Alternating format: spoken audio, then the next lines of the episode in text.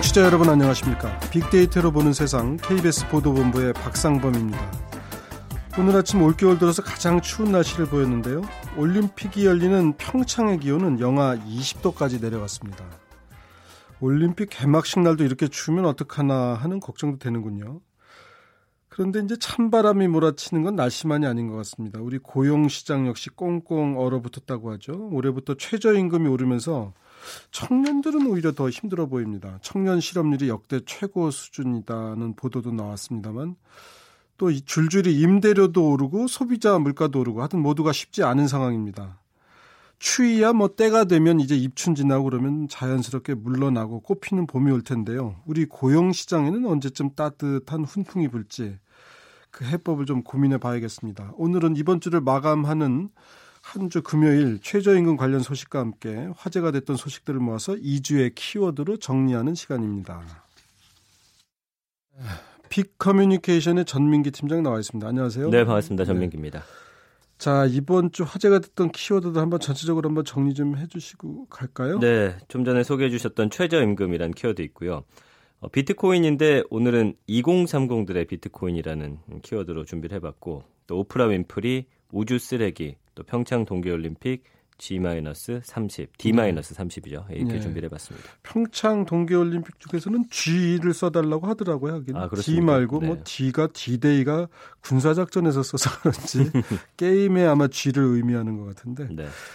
자, 그러면 최저임금부터 좀 알아볼까요? 네, 올해부터 최저임금이 16.4% 올랐죠. 6,470원에서 시급 7,530원으로 올랐습니다. 통계청이 지난달 13일 발표한 11월 고용 동향을 봤더니 청년 실업률은 9.2%로 역대 최고치였고요. 아까 말씀해 주신 대로 임대료도 매년 지금 조금씩 오르다 보니까 자영업자들 부담이 만만치 않다라는 소식. 또 물가도 계속 오르죠. 통계청이 발표한 2017년 소비자 물가 동향을 봐니까 지난해 소비자 물가 지수는 전년보다 1.9% 올라서 2012년 2.2% 이후 지금 5년 만에 최고치였다. 이렇게 어, 발표가 났습니다.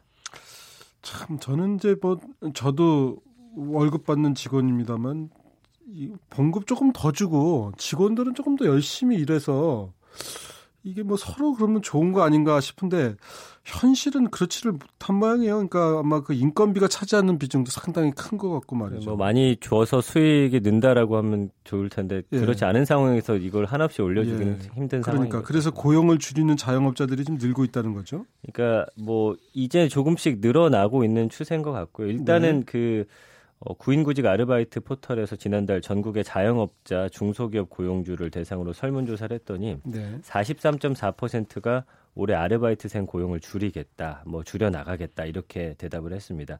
그중 11%는 가족 경영이나 1인 운영으로 전환하겠다라고 밝혔고요.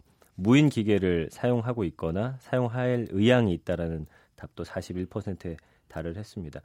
그러니까 뭐 전문가들은 그렇기 때문에 곳간에 쌓이는 세수가 좀 늘어난 곳들이 있답니다. 그래서 일자리 예산을 좀 대폭 풀어야 한다라고 주문을 하고 있는데 정부에서는 뭐 아직까지 그럴 계획은 없다. 추경 편성할 어, 그런 건 없다라고 밝혔고요.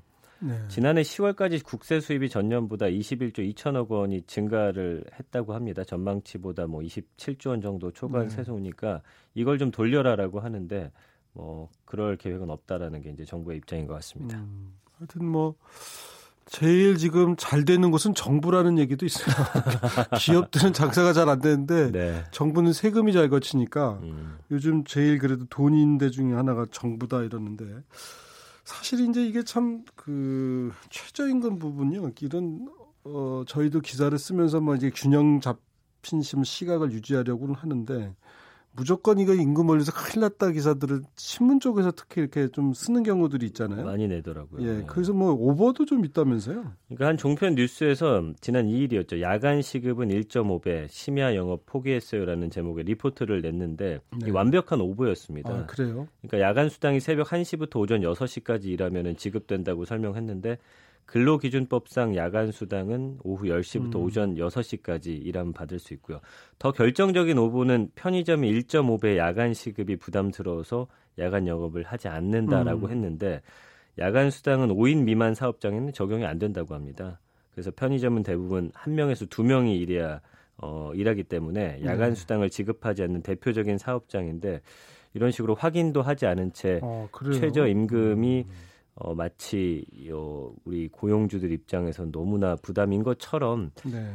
그래서 뭐 부담스럽게 부담스럽겠죠. 그런데 이제 예. 정확하게 써야 되는데 오보를 냈다 이런 얘기군요. 그렇죠. 그러면서 확인하지 않고서 또 이 나온 뉴스에 덧대 갖고 그냥 계속 재생산되는 그런 뉴스들이 많다 보니까 네. 국민들이 이제는 뉴스가 워낙 많으니까 이게 네. 진위 여부까지 판단해야 하는 네. 어려운 상황이 되고 있습니다. 하여튼 최저임금이 경제에 미치는 부정적 영향이 있으니까 그걸 짚긴 짚어야 할 텐데 좀 제대로 어, 저 취재를 해야 할 텐데 아하, 좀 문제군요. 알겠습니다. 그다음 이제 2030 비트코인이라고 그러셨어요. 젊은 세대가 지금 굉장히 한탕주의에 빠졌다라고 하고요. 저도 주변에서 아, 친구들이 이제는 정말 음. 보내더라고 메시지를 너 하느냐 아, 나는 뭐 얼마 넣었는데 지금 이만큼 올랐다라든지 사행성 투기 같은데 나라가 이렇게 돌아가도 되나 어, 라는 음. 지금 걱정과 탄식이 터져 나오고요. 정부는 강력한 규제를 뭐 하겠다라고 했다가 지금 또 여론과 어, 맞닥뜨리니까 또 약간 한 발 물러서긴 했는데 음. 비트코인과 같은 암호화 화폐에 빠져드는 현상이 그만큼 강력하고 그 중심에 2030이 있다라는 게 젊은 세대는 사실 열심히 음. 일해야 하는 지금 그런 상황인데. 글쎄 뭐 코스닥의 개미들이 다 이쪽 비트코인 쪽으로 갔다는 얘기도 있고 하여튼 뭐 특히 네. 그러던데 그러니까 빗 이런 거를 가상화폐, 암호화폐를 저기 거래하는 분들이 주로 2030이 많아요? 그 가상화폐 투자자 100만 명 시대인데 국내 최대 가상화폐 거래소 빗썸에 따르면 전체 거래자 60%가 지금 20, 30대로 나타났습니다. 이 시장을 떠받치는 20, 30대가 지금 비트코인을 어떻게 보면은 내 생의 마지막 동화줄이라고 표현을 하더라고요. 그러니까 근데 이게 비트코인이 뭐 하나에 2천만 원인가 뭐 그렇다고 그러지 않았어요? 아 이거 이제 쪼개 가지고 아, 또 쪼개요? 예, 살 수 있습니다. 그렇죠. 음. 젊은 비트코인 투자자들이 지금 대한민국에서 코인판만큼 공정한 게 어디 있냐 이렇게 주장을 한다고 아, 하는데 그럼 무슨 의미예요? 그러니까 다른 세상은 다 저뭐 뭐 끈이 있어야 되는데 코인판은 그러니까 비트코인은 실력으로 승부가 난다 이런 의미예요? 그런 의미도 있고요. 예. 지금까지는 사실은 다 손해 본 사람이 아직까지는 없어요. 왜냐하면 아? 계속해서 아니 물론 있지만 예. 계속해서 이게 시장이 판이 확장되고 있는 상황이기 예. 때문에 예. 그 안에서 그 보유하고 있는 돈은 계속 늘어나잖아요. 예. 그러니까 어 뭐 손해 본 사람이 많지는 않지만 네. 어 문제는 이제 앞으로 이게 뭐 규제를 받는다든지 했을 때 분명히 생겨날 것 같고 2030 음. 같은 경우는 뭐 실제로 지금 SNS에서는 뭐 얼마 벌었다 얼마 벌었다 확인되지 않는 루머가 많이 돌고 있는데 네. 그거를 또 현금화한 사람도 별로 없습니다. 아, 왜냐하면 더 올라갈 거라는 기대감 아, 그러니까 때문에 장부상에서만 지금 올라 있고 떨어지고 그렇죠. 그러니까 음. 이거가 지금 아 허상일 수도 있다라는 지금 음. 그런. 근데 그 법무부 장관이나 금융위원장 한 얘기 들어보니까 이제 이런 가상화폐를 무슨 바다이약 예전에 도박 그렇게 네, 그런 그, 그렇게 네. 생각하는 모양이에요.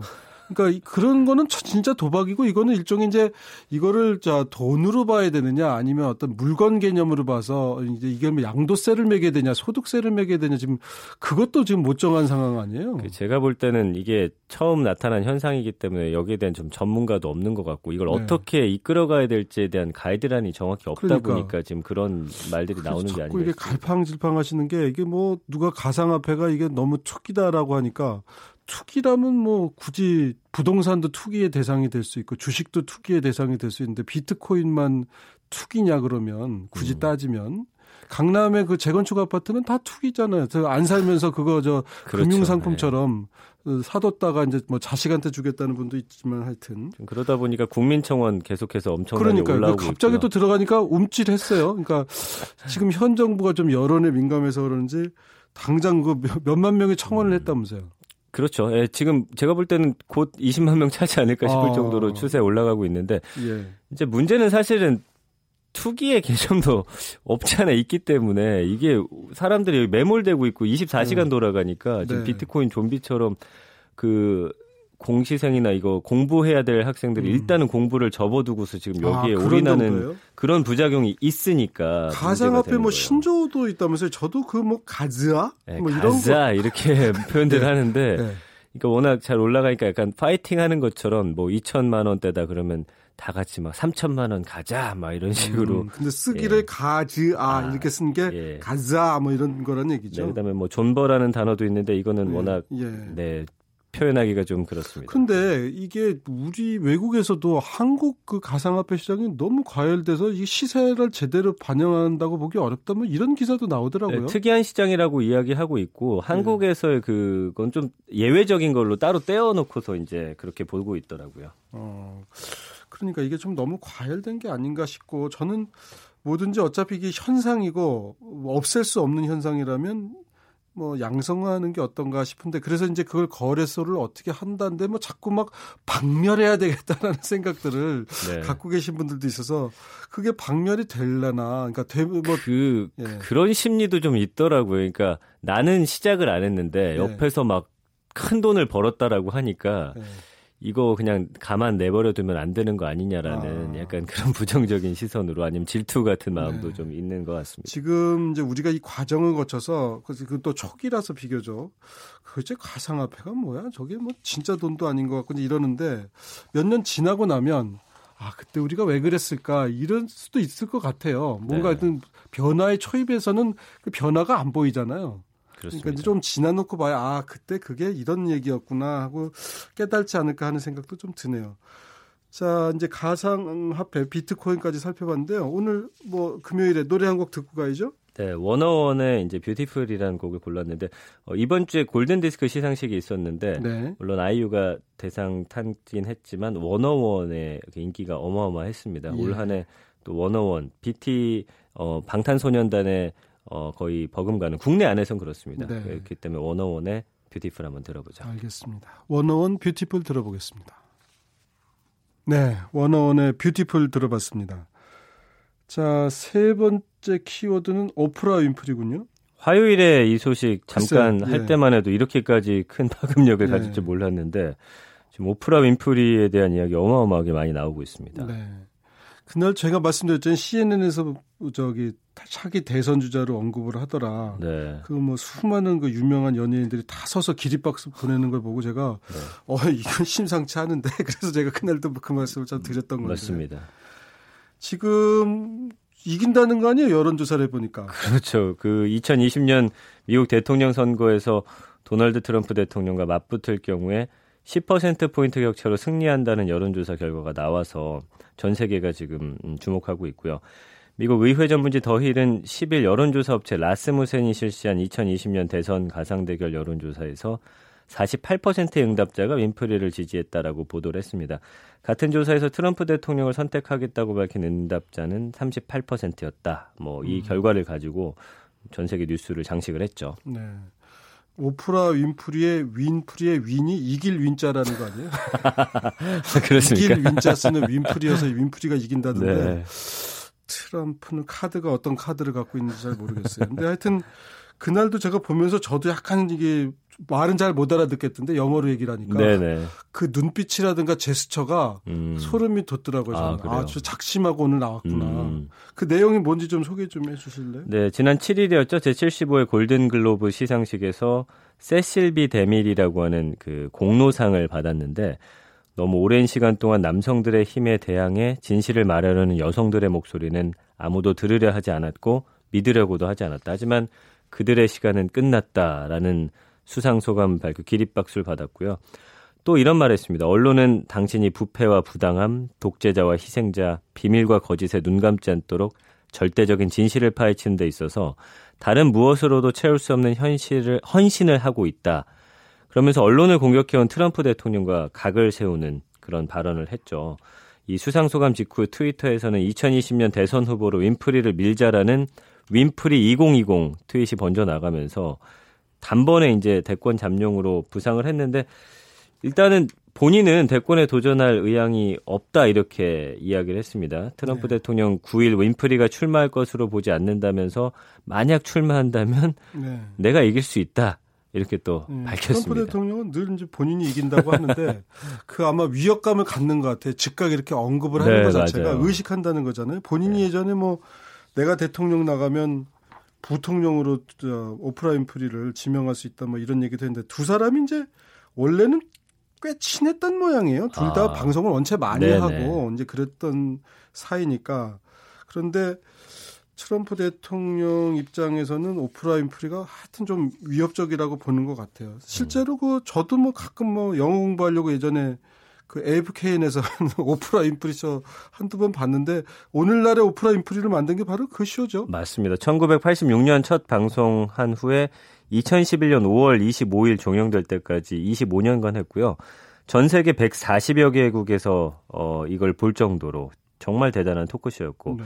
1986년 9월 8일 첫 방송을 시작한 이후에 뭐 온갖 스타들은 여기 다 나왔죠. 뭐 톰 크루즈, 마이클 잭슨, 휘트니 휴스턴 각종 이슈 만들어내고 오프라 윈프리 이번에도 보셨겠지만 워낙 말을 잘하고 네. 또 카리스마가 있어서 큰 예. 화제가 됐고 어 한때 20주년인가 25주년에는 거기 보러 온 그 시청자들에게 제 기억으로는 차 한 대였나 이렇게 네, 모두 나눠줬던 통큰 예. 보여줘요. 그다음에 여기 오프라 윈프리 쇼였나 그 다음이었나 하여튼 무슨 책 추천하면 그야말로 베스트셀러로 맞습니다. 올라가고 그리고 2011년 미국 경제지 포브스 조사에서 전 세계 영향력 있는 인물 또 45위에 올랐고 미디어 부분에서 가장 영향 있는 여성으로 2년 연속 또 1위를 차지했고요. 네. 뭐 정말 가장 큰 사랑을 받는 여성 방송인이 아닌가 전 세계적으로 네, 네. 그렇습니다. 지금까지 이제 흑인 대통령은 있었는데 이제 여성 대통령이 힐러리 클린턴이 도전했다가 실패를 했었죠. 과연 네. 이제 흑인 여성이 흑인 여성이라는 것뿐만 아니고 그동안 이제 미국 사회에서 비주류로 좀 소외받던 세력들이 이제 이렇게 자기 목소리를 아마 오프라 인프리를 통해서 좀 내고 싶자 싶은 것도 있는 것 같고요. 예. 그런데 하여튼 오프라 윈프리 그 집이 요번에 그 캘리포니아 산사태 때문에 집이 묻혔더라고요, 보니까. 아, 그렇습니까? 예. 그 예. 554억인가 또 엄청 비싼 네네. 집인데 그래서 호사다마인지 아니면 어. 이렇게 새 출발을 하라고 음. 그런 건지 하늘의 뜻은 제가 잘 모르겠습니다만 하여튼 그런 일도 좀 겪었습니다. 자, 다음 네 번째 키워드는 우주 쓰레기? 우주 쓰레기가 빅데이터 키워드에 올라왔군요. 네, 영화 그래비티 보신 분들은 이제 우주 미아가 된 여성 우주인이 지구로 돌아오기 위해 벌인 사투를 그린 영화였는데 허블 우주망원견 수리 작업을 하던 주인공이 갑자기 날아든 인공위성 파편이 이제 우주선과 충돌하면서 네. 이 사고가 발생한 거였는데 네. 실제로 이런 일들이 좀 요새 벌어진다고 합니다. 그래서 네. 우주 선진국들이 우주 쓰레기와의 전쟁을 선포했고요. 우주 공간의 안전을 확보하지 못하면 뭐 우주 탐사는 물론이고요. 여러 가지 인공위성이 제공하는 통신, 내비게이션, 기상 예보 이런 것들이 무용지물이 되기 때문에 1957년 스푸트니크 위성 발사 이래 수많은 로켓과 지금 인공위성 또 이들의 파편들이 지구 주위를 떠도는 지금 거대한 쓰레기장을 만들었다고 음. 합니다. 그래서 최근에 로봇팔, 뭐 작살, 그물에 전기 채찍, 뭐 도마뱀 테이프까지 우주 쓰레기를 처리할 다양한 청소 기술들이 개발이 되고 있다고 합니다. 그러면 이런 로봇팔 작살 이런 걸로 청소를 한다는 거예요? 네, 지금 실험 단계인데 다음 달 영국 Surrey Satellite Technology사가 국제 우주 정거장으로 가는 스페이스X 화물선에다가 세탁기만한 크기의 이 리무브 데브리스라는 위성을 실어 보낼 예정인데 음. 이게 이제 지금까지 개발된 우주 쓰레기 청소 기술들을 실험을 할 겁니다. 네. 먼저 위성 한쪽에 탑재된 벽돌만한 크기의 초소형 위성을 우주 공간으로 보내고 이 우주 쓰레기 역할을 맡은 초소형 위성이 7m 거리로 떨어지면은 그물을 발사해서 이제 포획하고 뭐 여러 가지 기술들 아까 작살도 있었는데 이게 이제 세 번째 실험인데요. 위성 상단 한쪽에서 10제곱센티미터 면적의 관역을 단 길이 한 1.5m 로봇 팔을 뻗고서 여기에 작사를 쏴서 마치는 또 실험을 한다라고 하고요. 뭐 이런 실험을 지금 뭐 일본에서도 하고 있고 러시아에서도 하고 있고 결국에는 우리 인간이 쏘아 보낸 것들이 우주 쓰레기가 된 거를 다시 회수하려는 작업들을 어, 차차 하고 있다. 예, 예 이렇게 보시면 되겠습니다. 그나저나 우주 쓰레기가 엄청나게 많을 텐데 이렇게 작살로 쏴가지고 몇 개나 걷어들이려나 모르겠네. 그래서 뭐 그물이라든지 그 예. 테이프 이렇게 예. 해갖고 돌아다니는 게 딱딱 붙게끔 하는 기술도 아, 개발하고 있다고 합니다. 우주 공간이 얼마나 넓고 쓰레기가 얼마나 많을 텐데 이게 아니 사실은 그 저는 이, 이, 뭐 우주 쓰레기 얘기하시니까 그 바다에 쓰레기 많잖아요. 뭐 많죠. 뭐 타평양에도 많고 그거 네. 뭐막 그 쓰레기 걷어들이는 거 기술 개발한 젊은이들 얘기도 해외 토픽에서 봤는데 사실 바다 쓰레기는 뭐 이게 모인다 그래요 조리를 따라서. 음. 근데 우주 쓰레기들은 탁 흩어져 있는데 그걸 언제 작살로 그걸 다 잡아줘야 되지? 아마 초기 단계니까. 네. 네. 저 우주 청소할 시간에 이 저 바다 청소부터 좀 하면 그것도 좀 일리가 있네요. 얼마나 네. 많아요. 그 저 해안가에 가면요 쓰레기 엄청 밀려오거든요. 맞습니다. 그 해양 생물 그게 얼마나 큰 문제인데 우주 쓰레기가 하여튼 뭐 하면 좋은데 돈 아니 하여튼 뭐 제가 뭐라 할 일은 아닌 것 같고 다섯 번째 키워드로 넘어가죠. 네. 그, 이 평창 동계올림픽 수요일이 이제 한 달 전이었습니다. 오늘이 네. 이제 G-28일이고 하다 보니까 빅데이터 상에서 많은 언급들이 됐고요. 근데 이제 안타까운 거는 평창 올림픽 하면은 뭐 김연아 선수가 아직도 그러니까 연관어 1위로 우리는 그냥 동계 올림픽 하면은 피겨고 피겨하면 네, 김연아구가 무조건 김연아. 아주 그냥 예 그 이후에 있죠. 뭐 이상화라든지 이승훈 그다음에 안현수 선수가 나오긴 하는데 네. 거의 언급량이 10분의 1 정도 수준밖에 안 됩니다. 네. 예, 그런 상황에서 지금 뭐 좀 너무나 김연아 선수의 좀 당연히 뭐 세계적인 그러니까 스타고 아직 이게 예. 저기 이제 젊은 분들이 많이 하는 이제 거서 그런지 아니면 어떤지 모르겠는데 빅데이터 상으로는 음. 이게 유의미한 통계가 안 잡힐 정도로 언급량이 적다고 들었어요. 그런 편이에요? 그렇기도 합니다. 그러니까 어, 통계를 봤더니 평창 올림픽 하면은 올림픽 관련된 이야기보다는 작년에 있었던 그 최순실 사태 안에서 또 이것과 관련된 것들 또 예, 나와요? 그런 네. 단어도 나오고요. 네. 그나마 이제 좀 살펴보면은 주목받는 음, 종목이 쇼트트랙 네. 금메달 21개 땄기 때문에 네. 그다음 피겨 스케이팅 이런 것들 나오는데 말씀해 주신 대로 좀 유의미한 단어가 많이 나오지 않고 있고 음. 오히려 뭐 그 주변에 숙박업소 가격이 비싸다든지 뭐 음. 이런 언론에 나왔던 이슈거리만 자꾸 잔뜩 나오고 있는 상황입니다. 음. 지금 그러니까 교통 뭐 숙박이 뭔지 바가지다 뭐 이런 얘기도 있고 근데 그런 얘기들이 나온다 이런 얘기. 네, 그렇습니다. 지금 뭐 고속철도도 개통이 됐죠. 그래서 최고 시속 250km, 인천공에서 98분 만에 지금 이동이 가능하고요. 서울에서는 58분.